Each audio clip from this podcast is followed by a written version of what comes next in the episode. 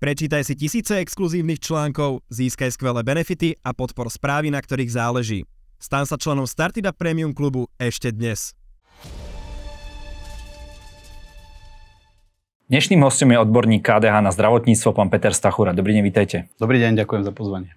Pán Stachura, vy ste lekár. Približte nám trošku vašu históriu lekársku. Ja som študoval v Košiciach. A po skončení štúdia som odišiel pracovať do Levoče, môjho rodného mesta, kde som sa narodil. Ale žiaľ, písal sa rok 2003 a vtedy boli tie platy v zdravotníctve veľmi nízke. Doteraz mám odložený moju prvú výplatnú pásku, ktorá mala hodnotu 8800 slovenských korún. To bolo za plný úväzok? Alebo to bolo za plný úväzok, samozrejme. Levoča mala vtedy nejakú špeciálnu výnimku a mohla udeľovať takéto špeciálne platy a ja som mal plat ako sestra. Čo som sa patrične aj na to hneval a písal dokonca na ministerstvo zdravotníctva, ale bohužiaľ nepomohlo to. A keďže ten plat bol skutočne veľmi nízky, tak sme odišli s rodinou potom do Nemecka, pracoval som tam 12 rokov. No a po tomto období sme sa presťahovali s rodinou do Rakúska a teraz tam pracujem tak na pol úväzku, ešte stále v St. Pöltene v takej krajskej nemocnici. Aká špecializácia? Anesteziológ som. OK, tých je všade málo, takže... Tých je všade málo. Určite ja som asi ako mnoho anesteziologov sa dostal k anesteziológii, takže som nevedel, čo chcem robiť a mladý lekár si povie, že tá anestéza ti nepoškodí, pretože naučíš sa základy prvej pomoci, intubovať a tieto veci, ale postupne sa mi to zapáčilo a myslím si, že som spokojný tam, kde som. A nebolo by lepšie, keby ako lekár robíte anesteziológiu a nevenujete sa politike? Určite by to bolo pohodlnejšie pre moju rodinu, určite. Ale ja som taká nepokojná duša a mám pocit, že by som chcel to, čo som sa naučil v Rakúsku, v Nemecku, odovzdať ďalej. A bohužiaľ tej práce, ktorú vidím tu na Slovensku, to je viac ako dosť. Takže mňa to motivuje k tomu, aby som možno tie veci, ktoré som sa naučil, zúročil a pomohol možno tomuto systému začať sa nastavovať na tie európske parametre. No a nerobia tu naši zdravotníci s takými zdrojmi, aj ľudskými kapacitami, prístrojovým vybavením dobrú robotu podľa vás? Nie, to by som vôbec nepovedal. Určite naši zdravotníci odvádzajú skvelú prácu, mnohí, ale je to veľmi rozdielne. Viete, že tá kvalita zdravotnej starostlivosti na Slovensku je veľmi rozdielna. Závisí od toho, kde ste a bohužiaľ stále viac aj od toho, koľko máte peňazí. To je to, čo mňa trápi a tá solidarita v tom zdravotnom systéme na Slovensku sa postupne vytráca. Ja mám obavu, aby sa ten systém zdravotníctva na Slovensku neposunul k tomu, že budeme mať systém len pre mladých, zdravých a bohatých a chudobných, starých a chorých budeme nechávať na ulici. A toto je vlastne dôvod, prečo sa venujem aj zdravotnej politike a chcem dosiahnuť nastavenie, aby sa toto neudialo. Ľudia si možno neuvedomujú, že nejaký zdravotnícky manažment nie je bežnou súčasťou teda štúdia medicíny. Tak kde ste sa vy priučili zdravotnému manažmentu? Ja som študoval zdravotnícky manažment v Bayreuthe, to je mesto, kde som pracoval v Nemecku a bola tam škola, univerzita v Bayreuthe, kde som študoval healthcare management pod profesorom Oberenderom a to bola pre mňa taká brána do takého iného sveta, lebo skutočne ako zdravotník, ako lekár máte síce veľké spektrum informácií a vedomostí z tej vašej osobnej oblasti, ale veci ako eficiencia, efektívnosť práce alebo nejaké systémové nastavenia, tieto veci sa na škole samozrejme neučia, čiže pre mňa to bolo ako keby otvorenie nového horizontu a sledovanie tých ďalších súvislostí, ktoré sú dôležité pre chod zdravotníctva ako takého. OK. Keď ste vy ste potom neskôr robili aj štátneho tajomníka za ministra Mareka Krajčího. Aký vám toto dalo vhľad do toho slovenského zdravotníctva? Predsa iné je pohľad lekára alebo pohľad pacienta a iné je pohľad z vrchu, niekoho, kto to má nejakým spôsobom manažovať. Obrovský. Ja som aj Marekovi Krajčímu vďačný za to, že si ma vybral za štátneho tajomníka, pretože ja som sa venoval slovenskému zdravotníctvu už dlhšie, odkedy som začal študovať ten zdravotnícky manažment. Založil som takú stránku za lepšie zdravotníctvo, kde som sa snažil porovnávať ten systém, ktorý som videl v zahraničí, ten nemecký, s tým slovenským. Písal som rôzne blogy, články. Takto si ma Marek Krajčí všimol, že nepíšem asi zle. No a postupne sme začali spoločne pracovať na programe pre Olano pred predchádzajúcimi voľbami.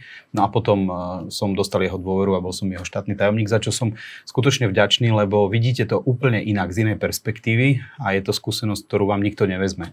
Že človek, ktorý možno aj má nejaké vízie, predstavy, tak zrazu zisťuje, že nie je to také jednoduché, že tie veci, ktoré sa vzdajú ľuďom a okoliu, že veď predsa sa to musí dať urobiť, zmeniť veľmi rýchlo, tak realita je skutočne iná, že ten legislatívny proces dlho trvá a že máme mnohé zákony, kde máme napísané veci, ktoré by sme možno mohli mať aj v podzákonných normách, ktoré sa dajú ľahšie zmeniť a u nás sú v zákone a potom to celé je veľmi rigidné, veľmi dlho trvá nejaká zmena a potom možno príde už nový minister a na to nemáte čas. Čiže pre mňa to bola veľmi, veľmi podnetná, hodnotná skúsenosť a o to viac si myslím, že tieto skúsenosti by som chcel zúročiť zo zahraničia, ale aj zo Slovenska a pomôcť tomu systému tu. My to vidíme vlastne stále, že minister zdravotníctva, myslím, je funkcia, ktorá sa najčastejšie mení v rámci teda vlády už historicky.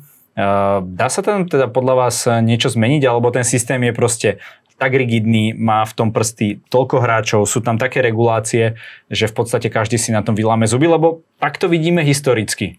Hej, že čas plynie, ale či boli modrí, alebo červení, alebo zelení teraz, tak nejakým spôsobom sa to zdravotníctvo extra k lepšiemu nemení.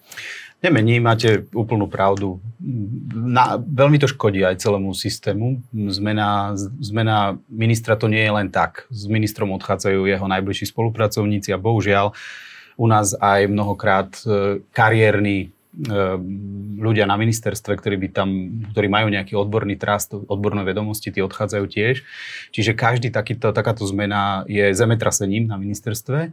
No a potom samozrejme aj rozbehnuté projekty, veci, ktoré sú postupne pripravované, sa začínajú meniť alebo sa nedotiahnu do konca. Čiže z môjho pohľadu aj táto situácia, ako nastala teraz na ministerstve, že máme tam 4. ministra, máme 7. štátneho tajomníka, 4. generálneho tajomníka služobného úradu, to je katastrofa pre systém. A ten systém, ale bohužiaľ v zdravotníctve, možno sa k tomu dostaneme, trpí vlastne viacerými vládami. Či už to bol Smer, ktorý tu na 12 rokov mal zdravotníctvo v rukách a poznáme Paškovcov a celé tieto skupiny, ktoré ovládali časť zdravotnej starostlivosti. No, niektorí sú dokonca odsúdení nedávno, bol jeden z Paškovcov. Áno, je to skutočne, ťažko sa to opisuje, ale ja mám skutočne obavu, že ten zdravotný systém sa nehýbe aj preto, že sú tu na určité skupiny, ktoré majú veľmi silný vplyv a držia si svoje záujmy, či už je to teda tá skupina od Smeru. A títo teda to zdravotníctvo rozkrádali? Alebo potom tie súkromné spoločnosti, ktoré sú v našom systéme. OK, dá sa povedať, že či už teda, nazvime to tak smeráci, alebo peťáci, hej, aby sme dali príklad na každú skupinu, tak fungujú oni legálne v rámci toho systému a ten systém im dovoluje nejakým spôsobom takto fungovať zdravotníctvo, alebo vy tam vidíte aj nejakú ilegalitu? Bolo veľa káuz, veď niektoré sa prevalili, niektoré sa neprevalili, niektoré ostávajú stále v tajnosti. Ja samozrejme nepoznám všetky detaily, ako to bolo predtým, veľa vecí som počul a len videl z medializovaných správ. Ale potvrdzujem to, že je veľmi ťažké urobiť nejakú zmenu, pretože je tu veľmi veľa záujmov rôznych skupín a teraz nemusíme hovoriť o tom, že niekto kradne, ako určite sú nastavenia ako teta Anka, tieto veci, ktoré sa prevalili, ale je to aj vec nejakých systémových nastavení a zmien. A tak cez tento val, taký val rôznych záujmov je veľmi ťažké prejsť a bohužiaľ to brzdí aj celé naše zdravotníctvo. Dobre, klasická otázka na odborníkov na zdravotníctvo je, čo je najväčší problém slovenského zdravotníctva? Tak túto klišé otázku dávam aj ja vám. To je asi najťažšia otázka. Povedať v tom celom systéme zdravotníctva, ktoré je tak zdecimované, ako je na Slovensku, že čo je ten najväčší problém. Ja vidím viacero tých bodov. Neviem vám to povedať v jednom slogane, že toto. Hej, to je, tak ale aj pána Ježiša sa pýtali, že ktoré prikázanie je najdôležitejšie a vynašiel sa. Ak si správne pamätám, takže možno, že aj vy.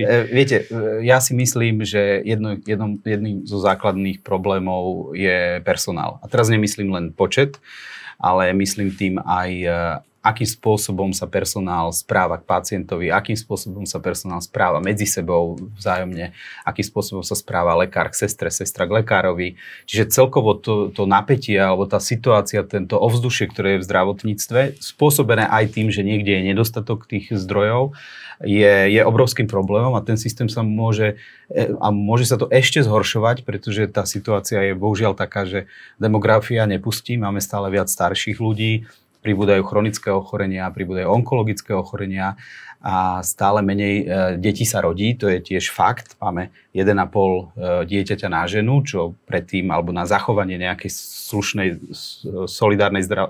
solidárnej spoločnosti potrebujeme aspoň 2,1 na ženu, to je fakt. Čiže jednoducho máme tu na väčšiu a stále sa zvyšujúcu skupinu ľudí, ktorí potrebujú zdravotnú a sociálnu starostlivosť a stále menej ľudí, ktorí sú ochotní sa o túto skupinu starať. A toto napätie sa zvyšuje nielen na Slovensku, ale aj v iných krajinách. Čiže z môjho pohľadu to najväčšou devízou pre zdravotníctvo a možno aj teraz problém najväčší je práve tento personál. Motivovať ho, aby bol slušný, aby bol empatický, aby bol vnímavý, aby bol dobre zaplatený, aby tie vzťahy na pracovisku začali fungovať lepšie, aby to ľudia začali konečne cítiť, že čo si sa deje. Ale toto je zároveň to najťažšie v tom systéme. Keď už prejdeme tak k vášmu programu, vy tá hovoríte, samozrejme, chýbajú nám tu praktickí lekári, ale aj špecialisti z niektorých oblastí, napríklad ako je anesteziológia a intenzívna medicína. Vy ale ponúkate nástupný bonus 3 000 eur zdravotným sestram. Prečo práve sestram? A nie tým ostatným. Viete, my máme, v zdravotníctve je zhruba 117 000 zdravotníkov, alebo pracovníkov v zdravotníctve, všetkých rôznych skupín. A tou najväčšou skupinou sú sestry. Oni sú akoby takým srdcom celého zdravotného systému. Je ich zhruba 35 000 až tuším 37 000 sestier. A za mňa je to kľúčové, ako pokiaľ sa nám nepodarí zastabilizovať stav sestier na Slovensku, tak nemôžeme hovoriť ani o žiadnych reformách, o zlepšovaní napríklad tej dlhodobej následnej paliatívnej starostlivosti, ani o zlepšovaní alebo skracovaní čakacích lehôd v nemocniciach. To všetko so všetkým súvisí a ten personál, hlavne ten personál a sestry sú extrémne dôležité. Len na porovnanie rok 2012 a rok 2019, čiže takmer za 10 rokov, je poklesol počet sestier do 40 rokov o 17%. To je obrovské číslo, čiže my vychovávame sestry, ale veľmi málo z nich prichádza do systému a mnohé odchádzajú za prácou do zahraničia alebo idú pracovať do Lidlu a niekde inde a nerobia v zdravotníctve a toto je obrovský problém. My máme skutočne zavarené na velikánsky problém v budúcnosti, pokiaľ s tým nič neurobíme. OK. Čiže a tento bonus bude teda pre sestry, ktoré prídu do systému, alebo pre všetky sestry, ako to máme chápať? Určite chceme zastabilizovať hlavne tie sestry, ktoré prídu do systému.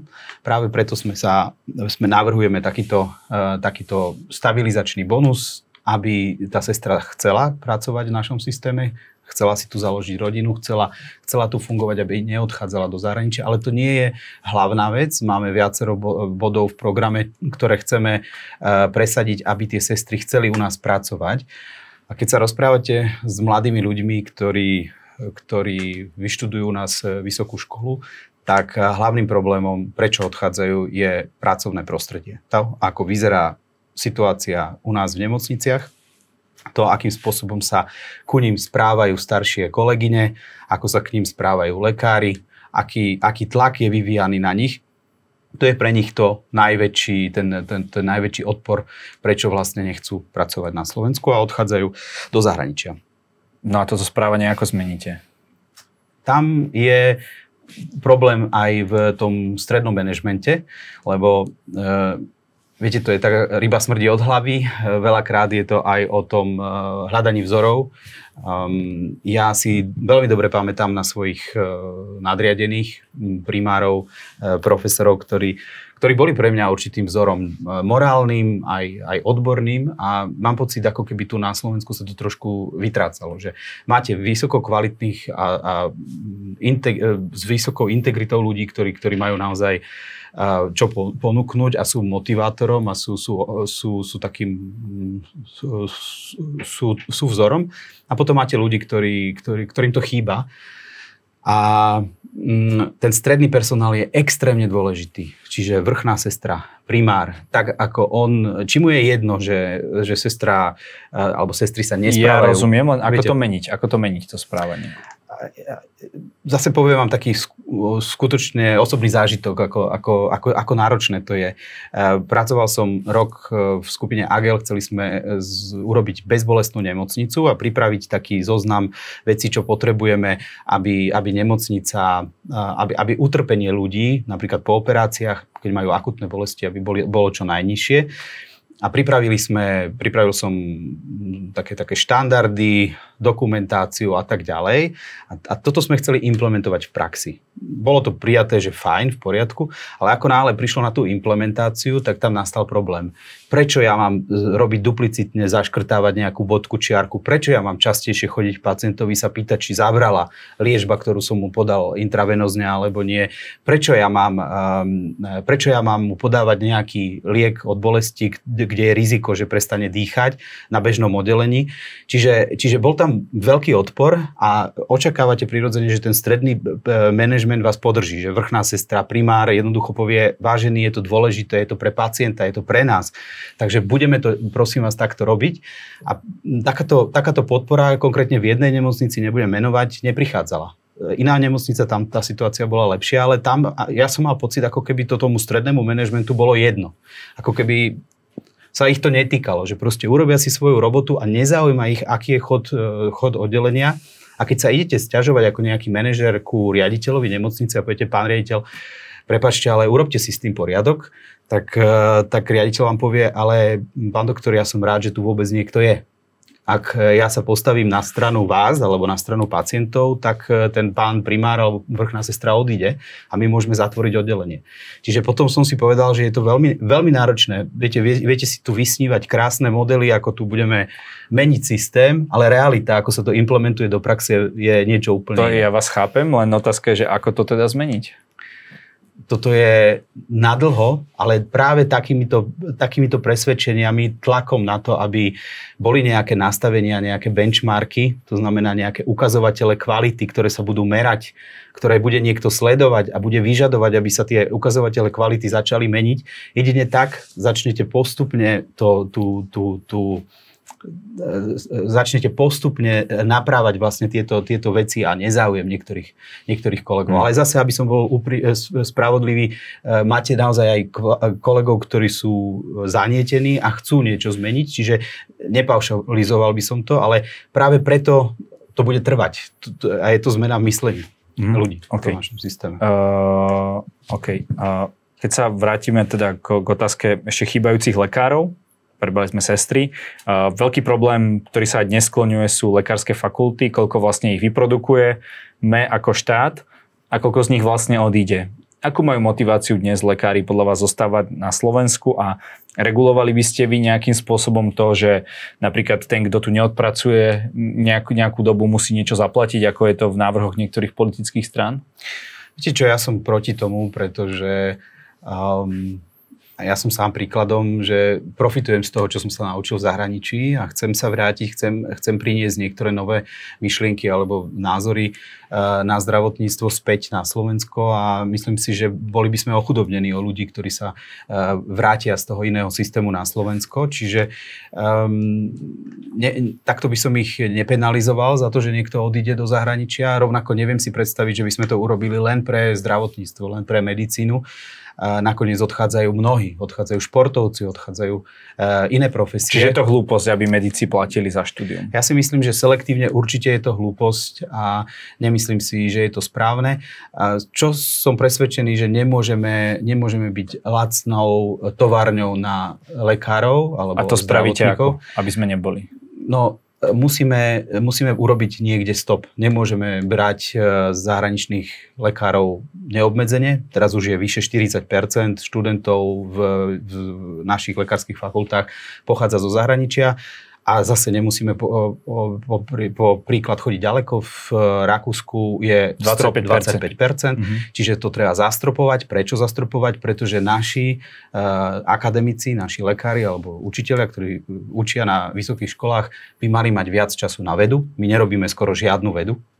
To je skutočne veľmi málo a skôr sa venujeme teda tým zahraničným študentom, ktorí prinášajú viac peňazí, ale nerobíme to, na čo tam sme a máme menej času na našich pacientov. Áno, oni potom tie peniaze, ktoré donesú, tak slúžia aj na štúdium tých slovenských študentov, takže je to aj nejaký finančný benefit pre tie fakulty. Áno, ale odtiaľ potiaľ. A ja mám pocit, že teraz je tá situácia taká, že už ide kvalita dole, že jednoducho tie peniaze, áno, fajn, donesú peniaze, ale z druhej strany máme tu na rozpadajúce sa nemocnice, nemáme dostatok miesta a priestoru, kde by sme vedeli týmto novým medikom ukazovať, ako má vyzerať prax. A myslím si, že sme pre Nemecko alebo pre iné krajiny, ktoré tu naposielajú svojich študentov študovať, sme áno, lacnou krajinou, kde vyštudujú a vracajú sa späť. Ale práve preto náš národný záujem by mal byť, aby sme kvalitne vyštudovali našich študentov, ktorí tu ostanú. OK, ako majú dnes motiváciu, vy prednášate na vysokej škole, ako majú motiváciu dnes mladí ľudia tu zostať a čo vám najčastejšie hovoria tí, ktorí odchádzajú? No, medicína je krásna vec. Viete, že je málo takých profesí, kde ste tak blízko k druhému človeku, kde máte možnosť s ním prežívať jeho problémy a konkrétne pomôcť, lebo tá satisfakcia, to uspokojenie toho, že urobíte niečo dobré, je práve v tom zdravotníctve veľmi vysoké. Myslím si, že mnohí, ktorí sa rozhodnú študovať medicínu, tam idú práve preto. Prečo odchádzajú? Už teraz to nie je plat. Z mojej skúsenosti pred takmer 20 rokmi to bol plat jednoznačne, teraz už to plat nie je, ale je to opäť ako u sestier pracovné prostredie. Lekár, ktorý chce za 5-6 rokov si urobiť atestáciu a chce vedieť napríklad dobre operovať, tak v slovenských nemocniciach, kde to je prešpikované nejakými výberom operatéra za 200 eur, za 500 eur, kde sú tu aj rôzne lekárske klany, že sú tu na ešte starí profesori, ktorí sa držia zubami, nechtami na svojich pozíciách. Napríklad je to veľmi ťažké v rôznych odvetviach. Takže viete, tieto veci v zahraničí nie sú vôbec možné. Človek, ktorý dosiahne svoj dôchodkový vek, tak by sa mal tešiť z vnúčat a mal by možnosť pozadia niekde robiť part-time job, ale určite by nemal rozhodovať o tom, ako bude pôsobiť alebo ako bude napredovať jeho oddelenie. Takže ja si myslím, že aj toto prispieva k tomu, že tí mladí lekári, ktorí vidia, že nefunguje tu na vzdelávanie, že možno tí starší kolegovia si chcú zachovať svoju exkluzivitu a nechcú predávať tie skúsenosti, vedomosti ďalej, že vidia, že celý systém je v takej blbej nálade, tak jednoducho povedia, no ja idem radšej preč, kde sa naučím, ako to vyzerá, ako to má vyzerať správne. Len otázka je, ako donútite tých ľudí, aby zrazu predávali vedomosti. Viete, keď hovoríte o dôchodcoch, že teda mali by skôr sa venovať iným veciam, tak napríklad dôchodci nám komplet držia ešte stále všeobecné lekárstvo pre deti a dorast. Tak ako chcete napríklad tento problém vyriešiť veľmi akutne? Ja si hlboko vážim všetkých, ktorí tu v tomto systéme pracujú a že dokážu pracovať aj vo vyššom veku, ale asi toto by nemal byť náš cieľ ako spoločnosti, že dávame rúže, dávame kvety 90-ročným lekárom a ďakujeme im, že tu sú. Tí ľudia by si mali užívať starobu, mali by tu na to, čo vytvorili, vlastne sa tešiť z týchto hodnôt a nie pracovať tu na to, aby náš systém neskolaboval. A základná vec z môjho pohľadu, čo musíme urobiť, je trošku zracionalizovať tie kontakty s lekárom. Že 12 kontaktov na hlavu za rok, čo máme na Slovensku, je strašne vysoký počet. Porovnaní s vyspelou Európou. S vyspelou Európou, čiže veľakrát sa bohužiaľ pacienti točia a je to spôsobené z dvoch strán. Nie je to len teda úlohou, alebo dôvod je čiastočne finančný, že niekedy sú nejaké finančné motivácie, čiastočne je to spôsobené tým, že ľudia sami nedôverujú lekárovi a hľadajú ešte ďalšie a ďalšie a ďalšie rady, čo takisto zaťažuje systém a berú miesto tým, ktorí to viac potrebujú. Alebo potom sa dožadujú sami pacienti nejakých výkonov, ktoré nie sú indikované, ktoré nie sú potrebné, ale treba si uvedomiť, aj ľudia si musia vstúpiť do svedomia, že niekedy skutočne indikáciu stanovuje vždy lekár, nie pacient. A takýmto ďalším a ďalším vyšetrením ja beriem miesto niekomu, kto to potrebuje viac. Čiže toto je prvá vec. My nevieme naklonovať sestry, lekárov za niekoľko rokov. To bude trvať. Samozrejme musíme na tom pracovať. Ale čo vieme urobiť rýchlejšie je zracionalizovať tie kontakty u lekárov. Hej? Čiže pýtať sa, že či tá primárna prevencia je nevyhnutná u všeobecných lekárov, či to nemôže robiť niekto aj iný. Opýtať sa, či predoperačné vyšetrenia nemusia robiť nemali robiť anesteziológovia, tak ako je to v iných krajinách, ale musíme ešte posielať pacientov aj ku všeobecnému lekárovi. Čiže sú tam možnosti, ako zracionalizovať a znížiť počet tých kontaktov pacienta s lekárom. A na to musíme veľmi rýchlo pracovať, aby sme trošku odťažili tú celú sféru ambulantných lekárov. Keď sa o tom bavíme, hovoríte o tom, ako to funguje v zahraničí, viac ako 10 rokov tam v tom nejakým spôsobom fungujete. Čo je taký hlavný rozdiel fungovania? Bude ich asi milión, ale čo je taká črta, ktorú by ste hneď vedeli preniesť z toho Nemecka alebo Rakúska na Slovensko? Ako ste spomínali, je toho veľa a veľakrát nejde ani tak o to materiálne, že sú tam krajšie nemocnice a krajšie postele a čistejšie a voňavejšie. A toaletný papier. A toaletný papier. To sú samozrejmosti, tam sa už o takýchto veciach nikto nerozpráva. Hej, že nosiť si príbor do nemocnice, to proste, ako keď rozprávam takéto story, tak to človeka, to ľuďom je smiešné a nechcú veriť, že to tak naozaj je na Slovensku. Ale čo mne sa páči, že ten systém je nastavený tak, že ešte stále je zachovaná určitá solidarita, že tam nezávisí od toho, že či sa dostanete k lekárovi, alebo skôr sa dostanete na operáciu, alebo dostanete nejakú liečbu od toho, že koľko máte v peňaženke peňazí, alebo či sa nachádzate v nejakom centre, kde tá dostupnosť je oveľa väčšia, alebo niekde v menšom mieste, že proste tá dostupnosť tej zdravotnej starostlivosti nezávisí od takýchto parametrov, ale skôr od toho, že či to je naozaj potrebné alebo nie. OK, čiže keď máte nejakú závažné ochorenie alebo čo, tak aj ten posledný nejaký obvodiak niekde na dedine vás odošle okamžite do nejakého centra, kde vám poradia a nemusíte sa tam pracne dostávať. Tak toto chápem. Určite také čosi, že čakáte alebo ste vo vzduchoprázdne, že máte si vyhľadať nejaký termín a neviete, na koho sa obrátiť. Takéto niečo som nezažil, lebo samozrejme oni majú svoje problémy, aj u nich sú čakacie lehoty. Toto je zase tiež vec, že nemali by sme mať takú predstavu, že niekto tu príde a mávne čarovným prútikom a nebudú žiadne čakacie doby. Nie. Tu je dôležité, aby sme si to vedeli rozdeliť, že kedy si môžem dovoliť čakať a kedy nie. Kedy je niečo veľmi akutné a potrebujem okamžite starostlivosť a tu musím dostať. A tu dostanete aj tu samozrejme zase. Áno. Nehovorme, že nie. Áno, určite. Ale potom sú tu také veci, ktoré sa stále tu, ako dlho trvá, kým od prvej diagnostiky napríklad onkologického ochorenia po napríklad operáciu. Hej, ten čas je rozhodne tu na Slovensku dlhší, ako je to napríklad v Nemecku. Hej, čiže tieto veci treba nastaviť tak, aby tí akutní alebo semiakutní pacienti, ktorí môžu mať zhoršený zdravotný stav alebo dokonca môže to mať pre nich fatálne následky, sa dostali k tej zdravotnej starostlivosti skôr. Dobre, operácia je taká, ktorá nie je akutná. Koľko by mala byť čakacia doba? My sme teraz podľa tej vyhlášky alebo vykonávacieho predpisu, ktorý je teraz pri optimalizácii nemocničnej siete, nastavili nejaké maximálne čakacie lehoty, kde sa povedalo, že koľko je asi taká maximum čakať na napríklad endoprotézu kolena alebo nejaké výkony, ktoré sú vysoko elektívne. Ten človek nezomrie na to, že čaká, a tie čakacie doby tu budú, pretože jednoducho nie je v našom stave zdravotníctva. Sú aj v Nemecku, hej? Sú aj v Nemecku. Len samozrejme tá dĺžka závisí od toho, ako dlho sa čaká a či sa použili všetky iné prostriedky. Lebo viete, keď čakáte s bolestiami kolena, tak na bolesti kolena sú ešte ďalšie varianty. Sú lieky, sú obstreky, je elektroliečba, fyzioterapia a tak ďalej. Čiže aby tí ľudia neostali v štychu. Hej, to je základ a tú endoprotézu kolena ako posledné riešenie by mali dostať teda neskôr. Čiže... neviem, či som odpovedal celkom na tú vašu otázku, lebo som sa trošku niekde zamotal. Nech si z toho diváci zoberú, čo chcú.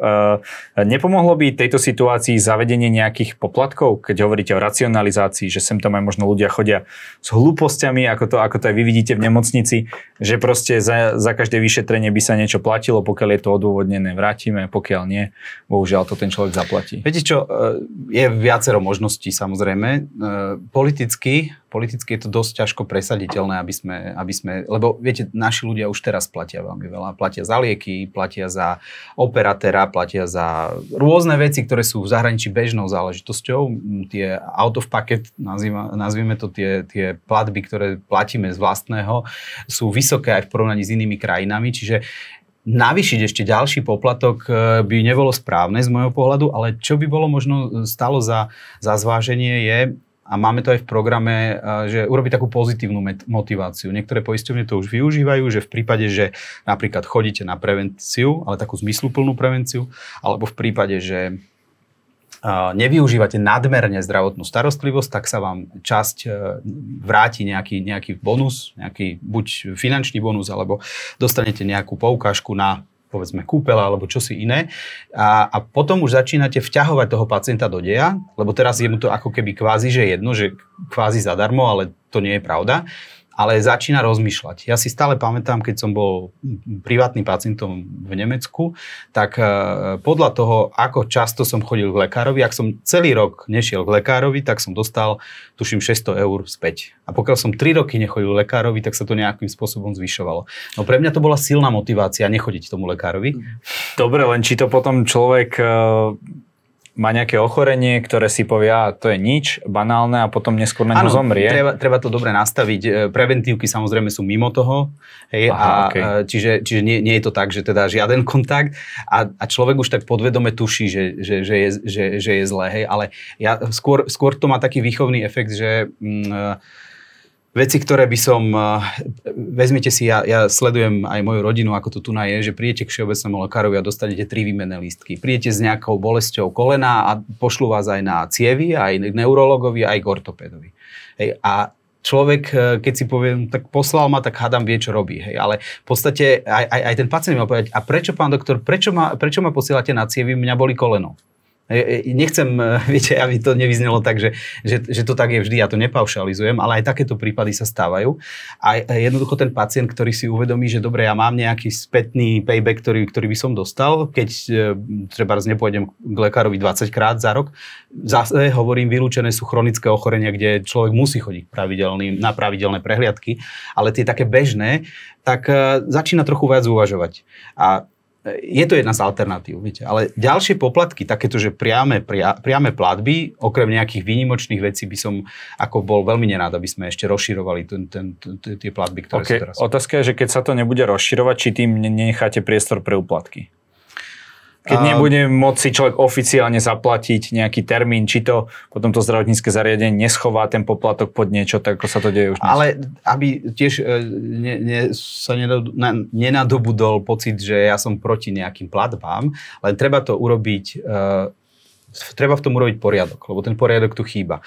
Zase poviem to na príklade, ak niekoho boli silno koleno a potrebuje ísť k ortopédovi, tak ortopéd môže mu samozrejme, a potrebuje napríklad obstrek kolena, tak obstrek kolena, do toho kolena mu môže vstrieknúť rôzne veci. Môže mu vstrieknúť kortikoid, môže mu vstrieknúť koloidálny roztok, môže mu vstrieknúť kyselinu hyaluronovú napríklad.